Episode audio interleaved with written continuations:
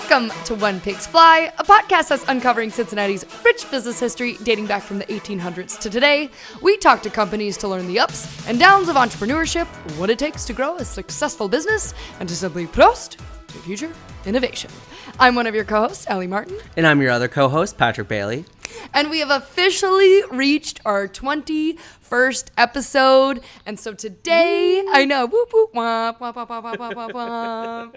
So rather than having a guest interview on, we felt like it was time to give a little bit of a recap of all the folks who we've talked to thus far, because it's been everything from history with Greg Hand talking about pigs, soap, and beer and whiskey to solar energy to electric vehicles to blockchain. Patrick, I'll let you take over. to museums and to, you know, fashion uh, with Gotcha Patch, uh, to venture capital. And Yes. what Oh. is venture capital? It's not venture capitalism, uh, venture capital. Uh, Allie's learned that. Um, also, we talked to, you know, creatives and freelancers uh, like Anne and April in one of our latest episodes. So I'm super proud of what we've accomplished thus far uh, and what we've learned thus far. We've got a wide range of industries and wide range of personalities that I think I've learned something from a little bit from each of them. I don't know about you, but people always ask me, you know, what is your favorite episode? What do you say? I don't have. I like to say my ne- the next one because I don't have a favorite. I think they all stand alone, and I believe that everybody has their own story to tell. Um, Yeah, who for, am I to interject my opinion on their story? Yeah, for me, I get asked that too, and I say you can't really compare them. Has there been a couple moments that stood out to you though?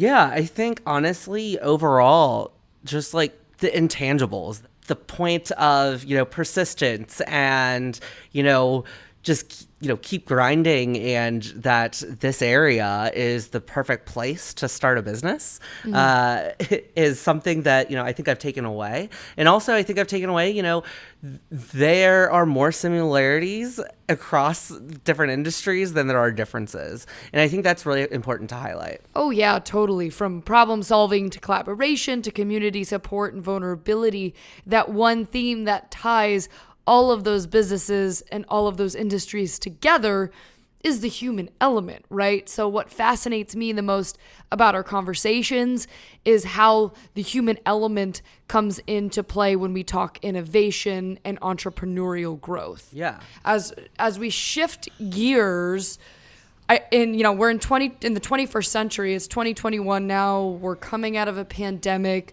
Work environments look different and they're going to continue to change and that is due to so many different reasons you know our generationally we are growing in a different rate. Uh, us as millennials, there are less of us having children, and our parents are getting older, so it changes the needs and the wants of what we need as a society. But then, as an AI is more implemented into our business culture, how is that hmm. now affecting us? So those are all kind of also the thoughts that I think about when we have these conversations because what does the business culture look like moving forward for you and I and future generations? I mean, it sounds crazy, but what does capitalism mean in 2030 in 2040?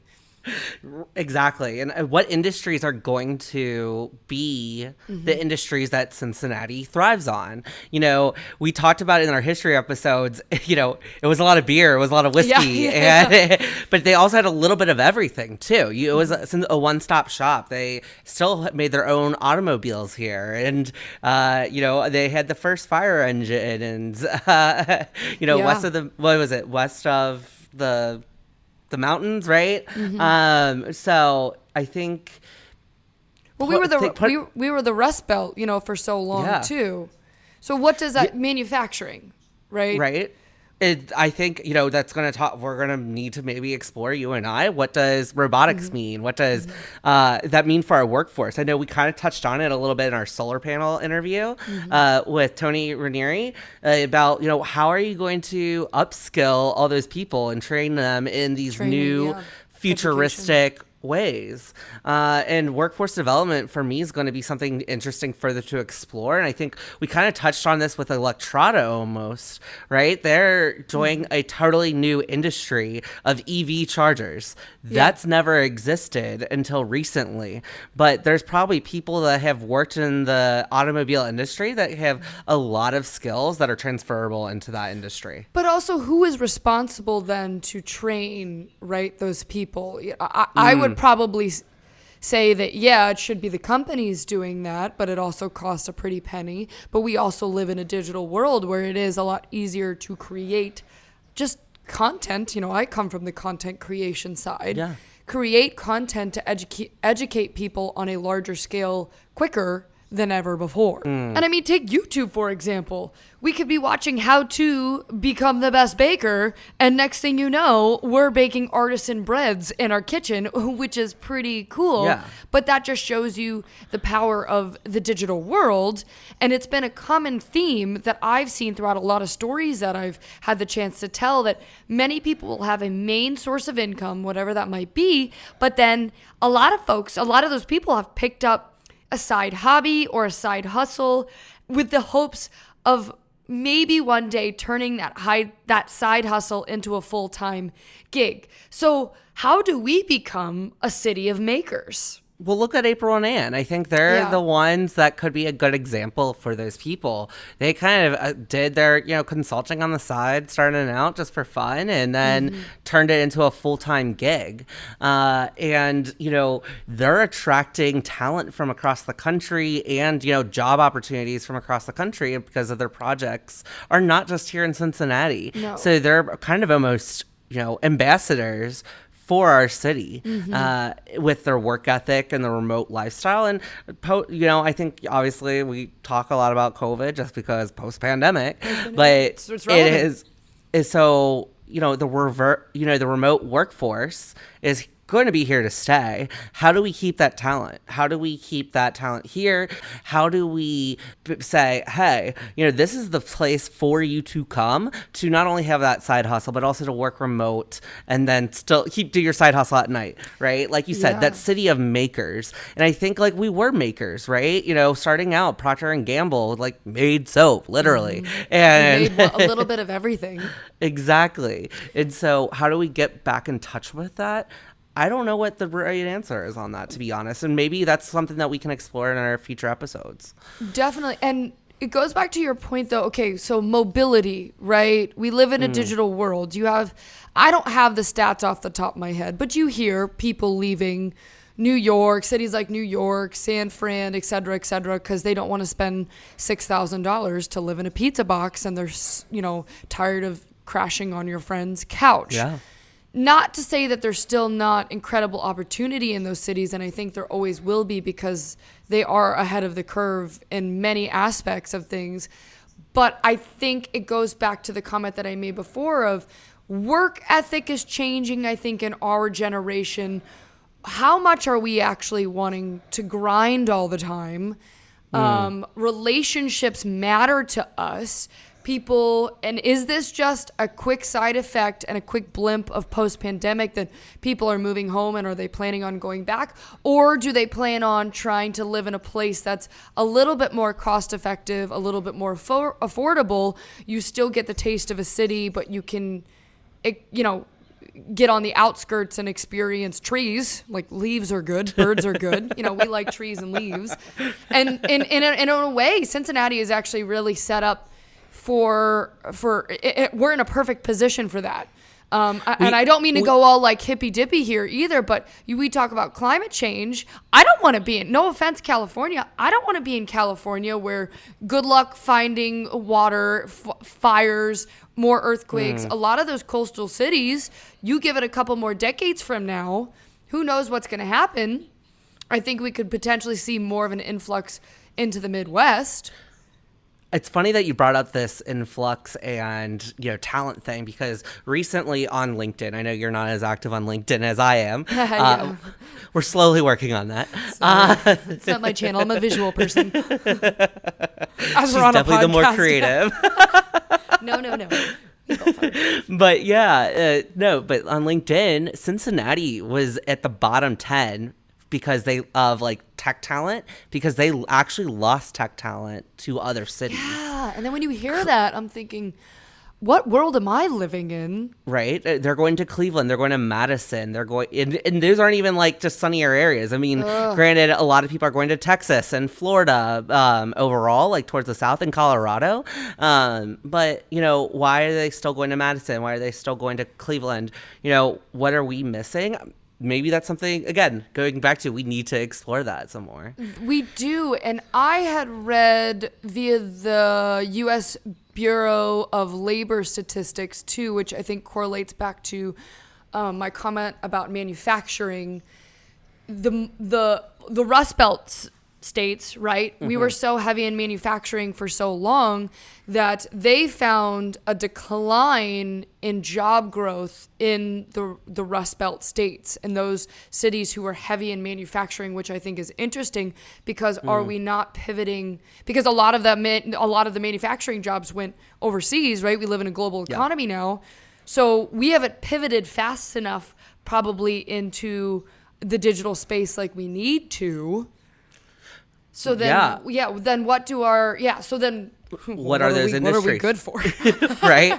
And I think like we're starting to see that. Like we do have gotcha. We talked to Gotcha Patch. We talked to a crew. Like Mm-hmm. two totally different ideas that you don't think would be here in Cincinnati, but you know, consumer products are huge here, and there's a ton of property and redevelopment happening here. So maybe it's a time for real estate investment. And actually, there's a ton of prop tech. So property tech to be for Yeah, for yeah. those that don't know what prop tech is. It is huge here right now. Maybe we are going to be a hub for real estate technology. Mm. who knows?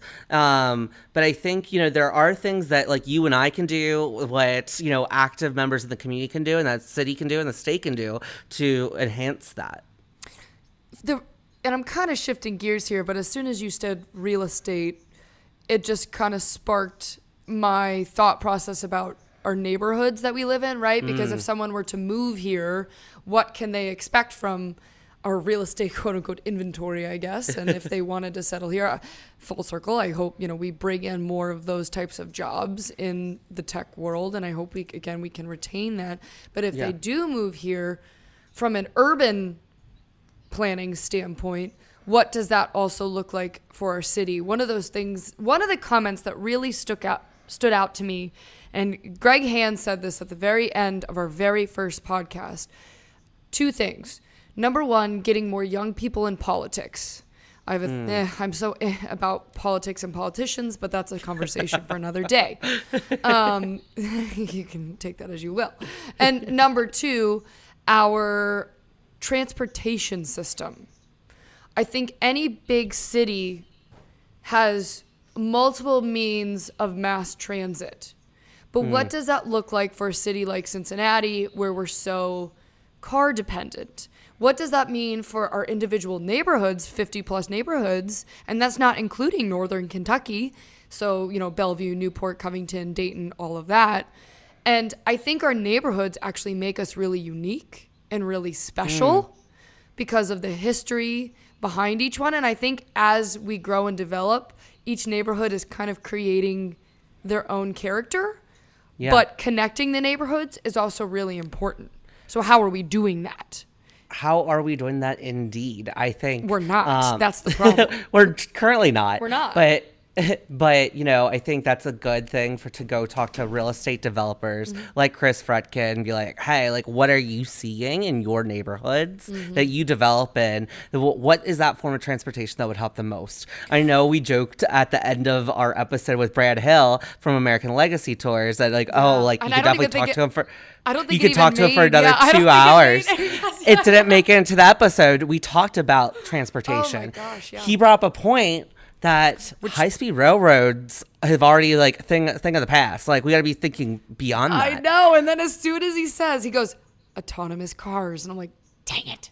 He's right. Right? He is right. Right, Maybe know. it is like building out a fleet of autonomous cars. And Allie, you and I are part of this like autonomous cars club where, you know, as long as like you have your app, you're good to go and you don't really own a car, but this car is part of that membership that will come to pick you up. And they have hundreds of people going across the, the city and you just kind of sign up for your time to go and it'll take you to wherever you want. But here's the thing autonomous cars are still so new that we don't even know what that structure is going to mm. look like, right? So cities like New York and San Fran and Boston and even overseas in Singapore, or London and elsewhere, they've been testing autonomous cars on the road since what 2016, 17, 18 and it's still really new. We're only in 2021. So how do we as a city get in early enough where we can spearhead autonomous cars. I think that would be huge for a city like Cincinnati. And I think we're built for autonomous cars. We're such a car driven city. Imagine what we could do with all of those parking garages that we have all throughout town. They're flat floors, a lot of high ceilings. Maybe they could be converted into apartments and housing. We're in a housing shortage right now. Hmm. You know, I like to think it could force us to reevaluate how we design our cities and how we physically move through our spaces. So, does that decrease congestion? Will we begin to do ride sharing? Will people want to do ride sharing, or are we going to get into a position where everyone's going to want an autonomous car and we're back to square one with the same exact amount of cars on the road? But if we do ride sharing, could we potentially do some sort of like a curbside passenger loading zone in, in multiple areas? Does, you know, if you were to see metro bus stations, right? Do they become autonomous car stations? So rather than you having to wait at a bus stop for 15 minutes, there is a constant revolving door of autonomous cars and autonomous vehicles. I think that's a great, you know, question to pose. I think you're gonna, I think, then see a growth within the city center itself again, because then that means less traffic, and then so they're going to be more willing to go downtown uh, and take a commute every day. So I think, you know, there are a lot of considerations in place and a lot of players to you know bring in to make this happen i know pittsburgh which is a very similar city to us another river city very historic rust belt city they already have this on their streets you go walking in pittsburgh you see a car driving driving itself it's, it's kind of scary Yeah, which is you do it. You do You're a like, double take, right? Because it's very it's very foreign to us, and I think that's you know. The one thing that I could think could hinder us is our classic Cincinnati way. 10 years right? Behind- get stuck in 10 years ways behind the rest of the yeah, country. Yeah, yeah. And sometimes it could be frustrating. You know, is it a bad thing that other cities are testing it first? Maybe not, but I think it's smart if we can get on that list sooner rather than later. Um, you did make a comment about more people flocking to cities. I think that's a yes and a no statement. Hmm. I don't know. I feel like post pandemic, people like their space because of the fact that we're working from home more. People need more space, but we not everybody necessarily can afford that space in the city. So in order for them to afford more space because they maybe have a young family and they also need an office and in order to have that, they have to move outside. So, will full circle? Will the autonomous cars reach that far? Um, that also being said, our you know our, our direct 54 neighborhoods i would love to see be connected more but in addition uh, also the outskirts of our tri-state around that 275 loop i still think we get it, it's tough to get people who live in the suburbs downtown and vice versa i mean there's still also some fun things to do out in the burbs as well um, or I hope that people in the burbs don't think that inside the city is a scary place to be. So what's the easiest and and does just is transportation part of that issue that okay, if you're going down for a Reds game, you're having a couple beers, you don't want to get in the car and drive back. totally I, And you also don't want to necessarily but what is that going to cost you? True. So I think you know there again because that goes back to there's a lot of players in that space alone, and I think you know that's something what you've you and I have kind of also just learned while we're doing this. There's a lot of players in the Cincinnati business and innovation ecosystem, right?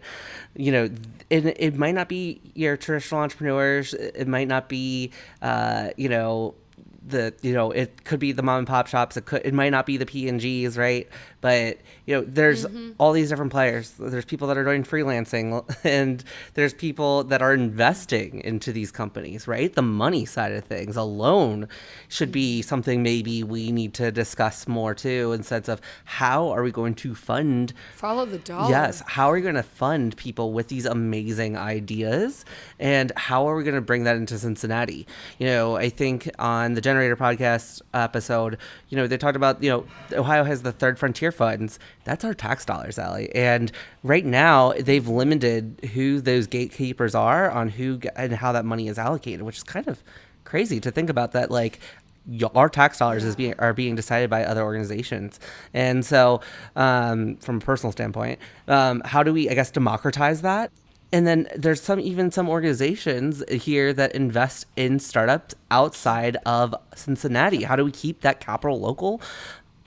I don't know. I think, you know, th- it's part of the reason why you and I started this podcast is to raise awareness of these issues and to get people thinking bigger and kind of tooting our own horn a little bit that, like, hey, Cincinnati is the place to be to start a business. It is the place to be to be innovative. It is the place to be to, you know, even have just your mom and pop shop because people will support it. You have this big community. And I think that's like another intangible that I want to like kind of tap in on. A lot of these places probably couldn't have started anywhere else, right? Because they built out yeah, these communities yeah. that support one another. I think the city does a great job supporting those that want to start here. We have a very unique business culture in that mm. sense where I feel like there's a lot of lending a helping hand, which is really great. You know, when you go to some of those major cities, I mean, I can't I, again, take the, take what I'm saying with a grain of salt here too, because I'm sure there's a lot of you know neighborhood helping hand business business mm. as well. Um, but on the scale that people connect here, at least my personal experience, can't speak on behalf of all the other cities. I think it's pretty strong. But there's, you know, I will say there's a but.